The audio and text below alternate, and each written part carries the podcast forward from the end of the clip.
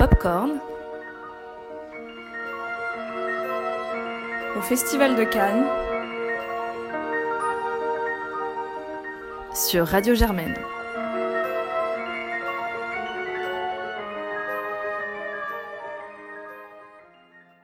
Bonsoir à tous, vous écoutez Popcorn, l'émission du Critique Cinéma qui vous embarque au Festival de Cannes. Bienvenue dans notre septième carnet cannois, en compagnie de moi-même, Joséphine. Nous sommes mercredi 22, la deuxième semaine du festival est donc bien entamée. Le rythme des films s'est quelque peu ralenti après le temps fort du festival du week-end dernier. Nous parlerons aujourd'hui de trois films. Euh, tout d'abord du très attendu euh, Once Upon a Time in Hollywood de Quentin Tarantino, puis euh, de Parasite, un film coréen de Bong Joon-ho, et enfin d'un film de la quinzaine des réalisateurs d'Alejo Mogiansky, Por el Dinero. Et on commence tout de suite par Once Upon a Time in Hollywood.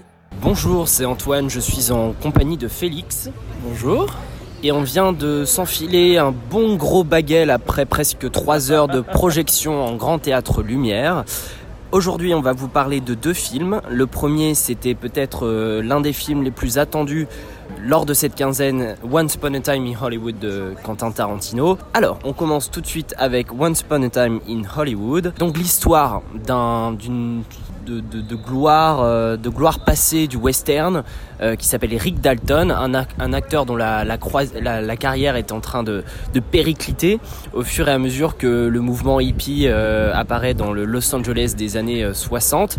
Et donc on suit un peu le parcours de cet acteur qui cherche à redonner un, un nouveau bond à sa carrière, lui qui est accompagné de son fidèle et loyal euh, cascadeur qui s'appelle et homme à tout faire. L'homme chauffeur parce que Rick euh, est un alcoolique notoire donc est incapable de prendre la voiture tout seul. Cliff. Il s'appelle Cliff. Euh, Cliff Booth, c'est ça, ouais. Ça, exactement. Voilà.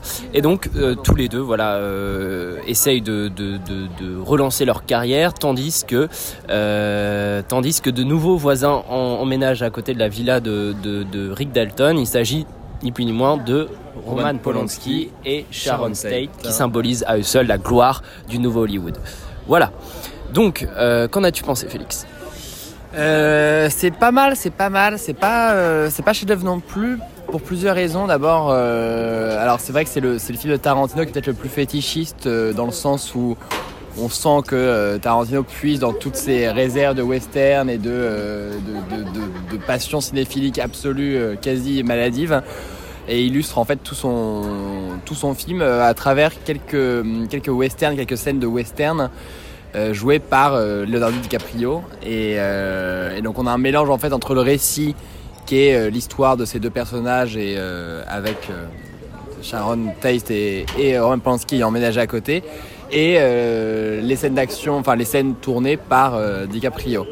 Du coup c'est c'est un peu bizarre parce que le film raconte pas vraiment grand chose. On a tous déroulé cette vie, ce, ce, ce, ce, qui se passe à Hollywood sans que ce soit non plus une sorte de récit avec des méchants ou des. C'est plus des, des, événements de vie, on va dire, à ce moment, à cette époque d'Hollywood et une sorte de témoignage de ce que peut être euh, la, la période hippie dans la, dans la fin des 60s, peut être la période hippie à la fin des 60s dans, euh, dans le nouvel Hollywood ça reste un cinéma qui est euh, très riche, très dense, avec mille idées à la seconde. Euh, c'est euh, toujours extrêmement bien calibré, comme chez, toujours chez Tarantino. C'est vrai que parfois le, film a tendance à fonctionner uniquement un peu à l'énergie et à, on va dire, à, enfin ouais, je veux l'adrénaline, c'est pas juste ça, mais c'est sur, il euh, y a un côté, je me repose sur mes lauriers parce que je sais que je suis un grand cinéaste et que euh, je sais faire des plans et du coup mon film marche.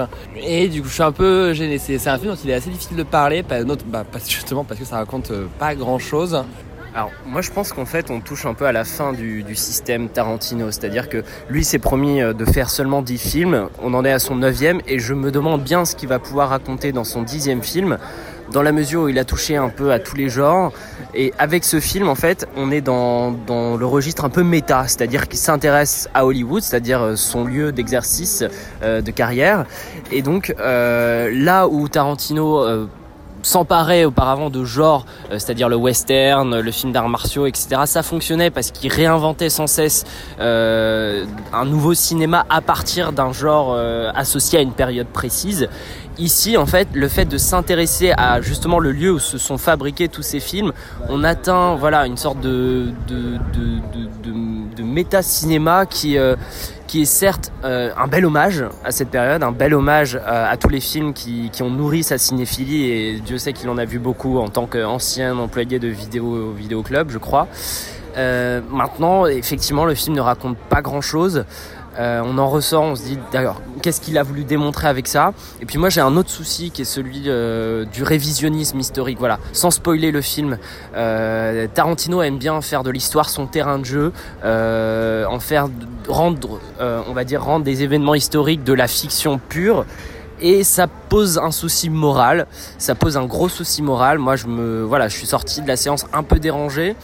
Euh, j'ai entendu beaucoup de personnes autour de moi qui euh, qui, euh, qui avaient l'air de penser la même chose. Et, et, donc voilà, sans spoiler, donc vous, ferez votre propre avis par rapport à ça. Bah, je, moi je voulais juste quand même rebondir sur. Moi je suis pas d'accord sur le révisionnisme entre autres parce que je considère que Tarantino est un Tarantino est un cinéaste et que comme tout conteur, il a il n'a absolument aucune obligation de euh, raconter euh, ce, qui est, ce qui est réel ou ce qui ne l'est pas. Je veux dire, c'est, dire comme l'histoire est son terrain de jeu et que le cinéma est son terrain de jeu, il a le droit de ne pas être fidèle à l'histoire ou de ne pas être fidèle à, de ne pas être fidèle à, comme on peut, en fait, comme un cinéaste ne, n'a pas à être fidèle à un roman qu'il adapte ou euh, à une histoire déjà écrite. Je considère que le cinéma est un art dans lequel, qui, enfin, qui est un art de conte et que du coup, on a le droit de faire un peu tout ce qu'on veut le, problème moral qui s'est posé pour Inglourious Basterds quand euh, Hitler meurt, euh, Hitler meurt dans une fusillade. Ne se pose pas ne se pose pas vraiment. En tout cas moi m'a jamais posé de souci mais euh, du coup j'avoue que sur ce point là je suis pas aussi euh, aussi enfin, pas virulent je suis pas on va dire que je suis plus, moins péjoratif que toi peut-être souligner aussi que c'est peut-être le film le plus long euh, de Tarantino. Alors 2h40, 2h40 quand même, avec de très longues scènes de western. Euh, encore une fois, après deux films consacrés pleinement au western, il récidive avec de nouvelles scènes de western. Moi, je pense qu'il a fait un peu le tour de la question. Il faudrait bien qu'il change un peu de sujet. Donc voilà, le film. Euh, le film est long, maintenant euh, toujours très bien construit, très bien calibré comme tu le disais, avec une scène finale qui est toujours aussi jouissive. Maintenant, je pense effectivement, comme je l'ai dit, et je pense qu'on va s'arrêter là-dessus, qu'il a fait un peu le tour de ce qu'il savait démontrer. Alors moi, je partage l'avis des garçons. Je pense qu'il est difficile de se faire un avis sur ce film. C'est pour dire, je, je l'ai vu hier soir et je n'ai toujours pas enregistré ma critique, faute euh, d'idées claires sur la question. Donc je vais tout de même vous faire part de mes impressions. Euh, c'est un film sur lequel il est difficile de se faire un avis, à commencer par le fait qu'il donne l'impression d'être un, patchwork de différentes idées, critiquables séparément, mais, euh, mais difficilement comme, euh, comme un tout. Donc si les 30 dernières minutes sont vraiment euh, jouissives à la Tarantino, le reste est assez plat. Pourquoi? Parce que le duo DiCaprio et Brad Pitt ne fonctionne pas, pas tellement. Ce, sont d'ailleurs, j'y repensé après, ce sont d'ailleurs leurs deux collaborations avec Tarantino que j'aime le moins dans toute sa filmographie, donc Django, Django pardon, et Inglorious Bastard. C'est aussi peut-être ça qui a participé au, fait que euh, j'ai eu un petit peu du mal à les voir euh, tous les deux. Donc je trouve que le, le, leurs échanges sont sans relief, alors que justement la signature de Tarantino, euh, ça ces fameux dialogues rythmés, parfois incongrus, en tension, qu'on trouve dans Pulp Fiction ou Reservoir Dogs. Et là, euh, ça, ça prend pas. DiCaprio, il est pourtant très bon dans, dans une scène euh, quand il joue un cowboy et ça met vraiment en valeur son jeu d'acteur de, composition. Il est, il très drôle, il est, vraiment, très bon. Euh, Brad Pitt aussi, je trouve que son, son, personnage se révèle plus vers la fin, mais il est, pas mal. Mais tous les, deux, il y a une alchimie qui se fait pas, je trouve. Et voilà, mon souci surtout, c'est euh, Margot, Robbie. Euh, je comprends pas vraiment qu'elle se retrouve en tête d'affiche, au, au, même titre que, que les deux autres. Elle était autant applaudie applaudi que euh, lorsqu'ils sont passés sur le tapis rouge, j'étais assez étonnée. Parce qu'en fait son personnage n'a pas d'intérêt, il n'est pas, pas fouillé. Et je comprends pas vraiment l'intérêt dans le, le, montage parallèle qui fait au cours du film entre la vie des acteurs et sa vie avec Polanski. Parce que sa vie avec Polanski elle n'est pas creusée, euh, c'est d'ailleurs des scènes où bah déjà elle, parle, elle parle jamais, euh, elle, sourit beaucoup, mais il se passe pas grand chose. On dirait une sorte de, diaporama des différents moments de sa journée. Euh, Sharon chez elle, Sharon au cinéma, Sharon à une fête, et c'est assez anecdotique, et pourtant ça prend une grosse place dans, dans le film. Et, et c'est pour ça que voilà, je trouve qu'il y a un petit, un petit déséquilibre de ce côté-là. Les seconds rôles, ils sont assez légers, ils sont pas mauvais, Mais c'est vrai que ce qui fait la qualité d'un film en général, c'est euh, les petits rôles en fait, les seconds rôles quand ils sont assez bons. Et là, il y avait Al Pacino, c'est génial, mais il est pas incroyable. Dakota Fanning, elle est intéressante, mais c'est pas fou non plus. Euh, Il y a Damien Lewis qui euh, interprète un Steve McQueen. Alors c'est assez génial parce qu'il lui ressemble vraiment. Mais après, l'intervention est pas, est pas non plus dingue. Voilà, mais, encore une fois, la, la fin est vraiment chouette. Et, et d'une certaine façon, elle l'est d'autant plus que ce difficile démarrage du film crée une sorte de tension, une attente euh, que Tarantino vient euh, briser à la fin. Voilà, on, en est d'autant plus euh, surpris, d'autant plus disponible à cette fin que depuis le début, ben, on se fait un peu chier quoi. Donc pour conclure, un film mêlant beaucoup d'incompréhension et beaucoup de plaisir. Maintenant on passe au deuxième film, le thriller social coréen de Bong Joon-ho, Le Parasite, dont voici le résumé. Donc c'est l'histoire d'une famille qui, euh, d'une famille d'escrocs qui va essayer de s'intégrer dans une autre famille hein, en remplaçant gouvernante, euh, chauffeur euh, et euh, prof, prof particulier euh, des, euh, des enfants afin de profiter de leur argent, sachant que c'est une famille qui vit dans un entresol et qui s'adresse du coup à une famille qui elle vit dans une, un- une maison designée par un architecte absolument sublime. Et voilà ce qu'il en est pour le, le, le résumé. Et enfin, la critique. Bonjour, c'est Jeanne et Joséphine. Bonjour. On sort euh, de notre deuxième euh, projection de la matinée qui nous a beaucoup plu. Joséphine, est-ce que tu peux nous dire pourquoi? Euh, moi, ce que j'ai particulièrement apprécié, c'est que euh, j'avais vu euh, le film de Tarantino le, le jour d'avant. Et là où chez Tarantino, j'avais de, de grandes attentes par rapport à ce qui fait un petit peu sa patte, qui est une, euh, une violence qui est poussée à l'extrême, qui est parfois drôle. Le fait qu'il prend euh, par surprise les spectateurs et qu'on ne sait pas vraiment si on doit euh, rire ou être horrifié, parce qu'il va toujours plus loin. Et ben, j'étais un petit peu déçue euh, chez Tarantino et là je m'attendais à rien avec ce réalisateur que je ne connaissais pas. J'ai été du coup très agréablement surprise par la façon dont il a repoussé les limites. Oui, je pense qu'on s'est mis d'accord toutes les deux pour dire qu'il n'y a pas grand-chose à, à vous expliquer ou à critiquer parce que c'est vraiment, je pense, un, un film qui se vit un peu. Je trouve Mhm, que c'est ouais. tellement intense, c'est un thriller, c'est euh, en même temps visuellement c'est très impressionnant et euh, il y a des rebondissements tout le temps et t'es vraiment pris euh, par le film et, et j'aurais du mal à expliquer ce qui se passe. Mais en tout cas, je suis hyper contente de l'avoir vu parce que je trouve que c'est vraiment une expérience canoise. Enfin, un truc. euh, c'est pas au-dessus du reste, mais en tout cas, euh, c'est quand même euh, très très très bon et au-dessus de quelque chose. C'est différent de ce qu'on avait vu avant. C'est, renversant, c'est drôle, c'est à mourir de rire. En même temps, on est vraiment traversé par plein d'émotions et c'est vraiment du cinéma, du vrai cinéma, quoi, du, du grand grand grand cinéma.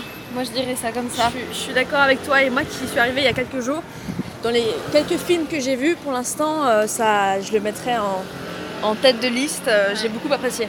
Ouais, voilà. Antoine, est-ce que tu as aimé le film? Alors, j'ai adoré le film. Euh, c'est un cinéma qui est extrêmement riche, très politique. Et ce qui est brillant avec Bong Joon-ho, c'est qu'il arrive à utiliser le cinéma de genre pour en faire des fables hyper politiques. Euh, C'était déjà le cas avec le transpersonnage qui était euh, qui était donc qui se passait dans un train avec une lutte des classes entre riches, pauvres, etc. Ici, on est dans un registre beaucoup plus confidentiel où l'action euh, se déroule uniquement autour d'une maison. C'est une grande maison, mais seulement autour d'une maison. Et c'est un, cinéma voilà qui, est brillant par sa mise en scène, qui est aussi brillant par ses personnages, ses, ses interprètes.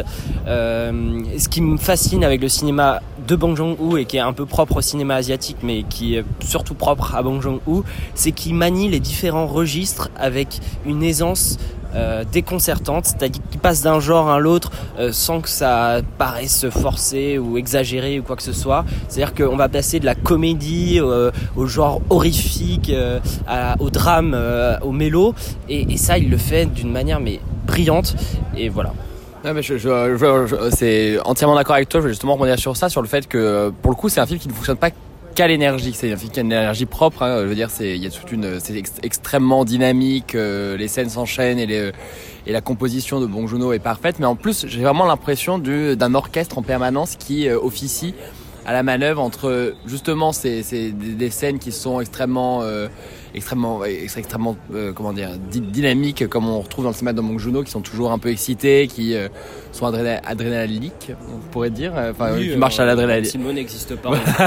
vous voyez où je veux en venir. Mais qu'en dehors de ça, il y a, il y a tout- justement ce- ce- cette capacité à changer de registre, de passer d'une scène à l'autre sur un ton très politique, à un ton très comédie, à un ton, très- un, un ton de drame entre euh, des, euh, des situations absolument ubuesques euh, lors d'un retournement de situation au milieu du film qui qu'on va pas vous raconter parce que ça fait vraiment partie intégrante de, de l'histoire. Et comme toi, plus j'y pense, en fait, plus j'ai l'impression d'avoir face à moi un cinéma qui est super, super dense, où chaque scène regorge de, chaque, chaque scène regorge d'idées.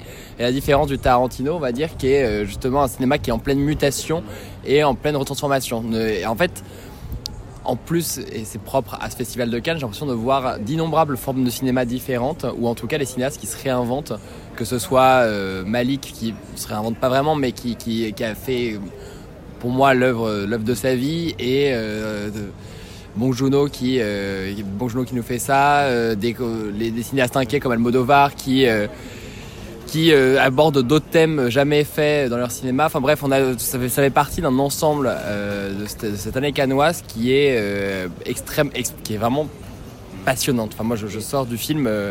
Et le, le coup de force de Bong Joon-ho sur pour ce coup, je trouve, c'est que après un film Okia qui a été euh, plutôt accueilli de façon mitigée à Cannes, froide. qui était dans, oui, au froid même, qui était euh, dans un peu un déluge de d'effets spéciaux et de et de grands et de moyens. Euh, là, il, revient qui était son film américain et... Et- voilà, il revient à quelque chose de beaucoup plus intime et en même temps, euh, ce cadre restreint lui permet de d'innover en termes de mise en scène, de, de trouvailles de de, voilà de mise en scène et, je trouve ça fascinant. Et c'est un plaisir de c'est un plaisir de voir en fait un film qui est- peut être aussi politique sur les rapports de classe euh, dans, en Corée du Sud sans désigner de, des méchants et des gentils en fait sur la, fa- la fa- la famille riche et évidemment montrer du doigt sans pour autant que la famille euh, pauvre soit toute blanche sachant que ce sont des escrocs et un peu à la manière d'une affaire de famille il aborde ces rapports de classe avec un regard qui est vraiment acéré en est, avec un cinéma qui touche presque au genre par moment enfin en fait Oui. sur le Totalement. quand on est sur l'horrifique, ça, c'est, pas juste du cinéma d'horreur, c'est vraiment quasi du genre sur, euh, la, la texture de l'image, sur euh, les. la composition de la certains plans. Il y a un plan notamment, on, on va pas, on va pas le dévoiler, mais il y a un plan qui pourrait être tiré d'un film d'horreur de James Wan, euh, qui vous reste collé à la Exactement. rétine et qui vous donne des frissons. Donc, somme toute, euh, des critiques euh, très très positives. Et maintenant, on passe au dernier film, le film argentin d'Alejo Mogiansky, Por el Dinero. Là, on sort d'un film qui était présent à la quinzaine des réalisateurs, un film intitulé Por Dinero, qui est un film un peu compliqué qu'on va tenter de vous expliquer. C'est en fait l'histoire d'une troupe composée d'un couple, d'un monsieur nommé Obélix et d'un autre monsieur nommé Mathieu. C'est donc une troupe de théâtre qui vit en Argentine de base et ici on comprend qu'ils ont réalisé un film qui est un mélange entre une performance, euh, un documentaire, un truc très réel de leur vie et en même temps fictionné. Euh, c'est très très étrange. On, comprend que du coup ils faisaient des performances effectivement de théâtre euh, dans leur vie en Argentine et là ils ont transformé ça en un film en trois axes, euh, en trois actes pardon, qui part euh, dans un peu tous les sens. C'est un peu incompréhensible. Toutes les, tout se mêle entre ce qui s'est vraiment passé dans leur vie et ce que là ils ont envie de représenter. Et Il faut savoir que euh, la- les réalisateurs et en fait l'équipe technique sont aussi les acteurs. Et que c'est pour ça qu'il y a ce mélange, parce qu'on confond euh, ceux, ceux qui jouent et euh, euh, ceux qui sont dans la vraie vie et qui créent le film. voilà. Et ouais, moi j'ai, moi j'ai trouvé ça. Bah peut-être donne ta critique négative avant. Moi j'ai pas aimé parce que le, le message je le trouve assez simpliste. On voit dans le, dans le titre qui est l'argent c'est mal. Et au début dans le film on a l'impression qu'il va y avoir un, un double degré avec euh, leur représentation, leur pièce qui parle justement euh, euh, des dangers de l'argent et qui est euh, vraiment premier degré. Et on a l'impression que lorsqu'on voit raconter la vie des acteurs qui sont en, tournée, on voit d'une critique plus nuancée de, des effets de l'argent sur les relations entre, personnes. Et finalement, le, la, sorte de conclusion, la, morale du film final revient à quelque chose de très simpliste et donc du coup on n'a pas vraiment avancé sur, euh, sur cette la- question-là. C'est quoi pour toi la morale du film? L'argent c'est mal. Ouais. Mais d'a- d'ailleurs il le dit, c'est pas tout à fait la phrase qu'il a. Quelle horreur l'argent. Quelle horreur l'argent. Voilà, Ouais. c'est ça la morale du film et on, et on ne va pas plus loin et c'est pour ça que moi ça m'a... J'ai j'ai pas adoré. Moi, je me pose encore des questions sur le film. Alors, c'est sûr que je n'ai pas adoré, mais je tiens quand même à saluer le geste que je trouve assez intéressant et assez différent de tous ces trucs très très réussis et très cadrés que j'ai vus depuis le début. Depuis le début, j'ai vu que des bons films qui étaient bien réalisés, avec des bonnes intentions. votre film.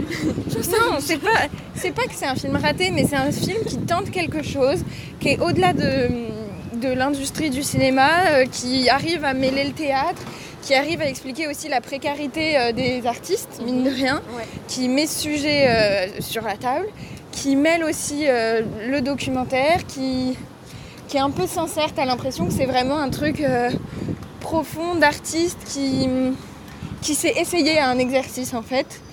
Et c'était pas pour faire un film beau, je pense que c'était plus pour, pour créer quelque, cho- quelque chose au-delà de la pièce, créer un nouveau degré de lecture du travail qu'ils avaient déjà établi ensemble. Après, effectivement, bah, je suis pas sûre que ce soit forcément un bon film parce que euh, on se perd dans ce qu'il tente de raconter. Comme tu dis, il y a une, une morale non morale qui est pas trop. euh, ouais, qui, est- qui a, qui a pas vraiment de sens et on sait pas où ça va. Et comme tu dis, c'est assez simpliste et on sait pas du coup si euh, c'est une vraie critique du système ou. Enfin bref, on se perd dans ce propos-là. En revanche, euh, je trouve que la performance du certain Mathieu Perroin, Perpoint. Perpoint, voilà, Mathieu Perpoint, euh, est assez exceptionnelle. Je le trouve vraiment. euh, je le trouve vraiment dans son rôle. J'ai l'impression qu'il vit pour ça, qu'il y a un truc vraiment de, de vital dans son acte. Et j'ai trouvé ça très fort là-dedans. Mais c'est peut-être pas euh, du cinéma auquel on pourrait s'attendre. Mais c'est une bonne expérience. Je trouve que c'est une expérience en fait. Donc, pour conclure cette euh, troisième critique, je pense qu'on peut dire que c'est un film innovant, mais malheureusement un peu confus et euh, décevant dans son message. Donc voilà, c'est la fin de ce septième carnet canois. Je vous remercie de nous avoir écoutés et euh, je vous laisse euh, dans l'attente de nos prochaines critiques, euh, sachant que demain, on va parler du nouveau Xavier Dolan et de Roubaix, une lumière. Bonne soirée.